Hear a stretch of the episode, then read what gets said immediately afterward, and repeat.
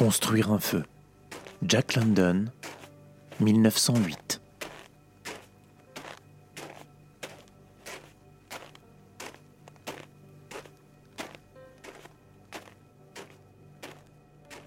L'aube était apparue, froide et grise, très grise et très froide, lorsque l'homme quitta la piste principale du Yukon pour gravir la rive abrupte où un chemin étroit et peu fréquenté conduisait vers l'est, à travers une épaisse forêt d'épicéas.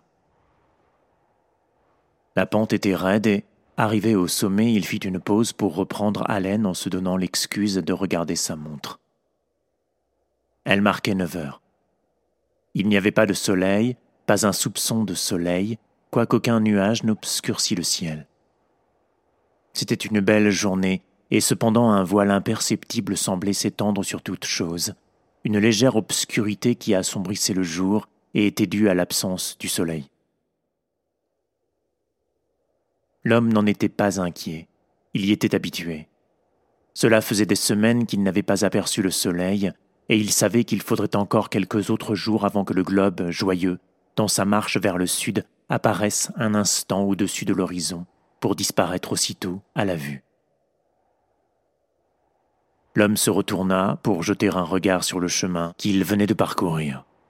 En dessous de lui s'étendait le Yukon, large d'un mille et prisonnier sous trois pieds de glace. Et cette glace elle-même était ensevelie sous trois pieds de neige. Toute cette neige immaculée était agitée de molles ondulations, à l'endroit où des blocs s'étaient formés lors du gel du fleuve. Vers le nord et vers le sud, aussi loin que son œil pouvait porter, c'était partout une blancheur infinie, à l'exception d'une mince ligne sombre qui serpentait du sud au nord, contournant deux îles couvertes d'épicéas, avant de disparaître. Ce trait sombre, de la minceur d'un cheveu, était la piste, la piste principale, qui conduisait vers le sud, à 500 milles, vers les Tilkut, Diea et l'eau de l'océan, et vers le nord, à 70 milles, à Dawson, puis à un millier de milles, à Nulato, pour finir à Saint-Michael, sur la mer de Bering, un millier et demi de milles plus loin.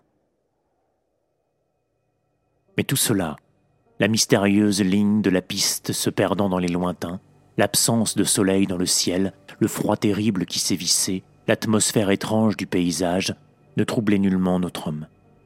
Non, qu'il y fût habitué de longue date. Il était un nouveau venu dans le pays, un Chichaco, et c'était son premier hiver. Mais il n'avait aucune imagination.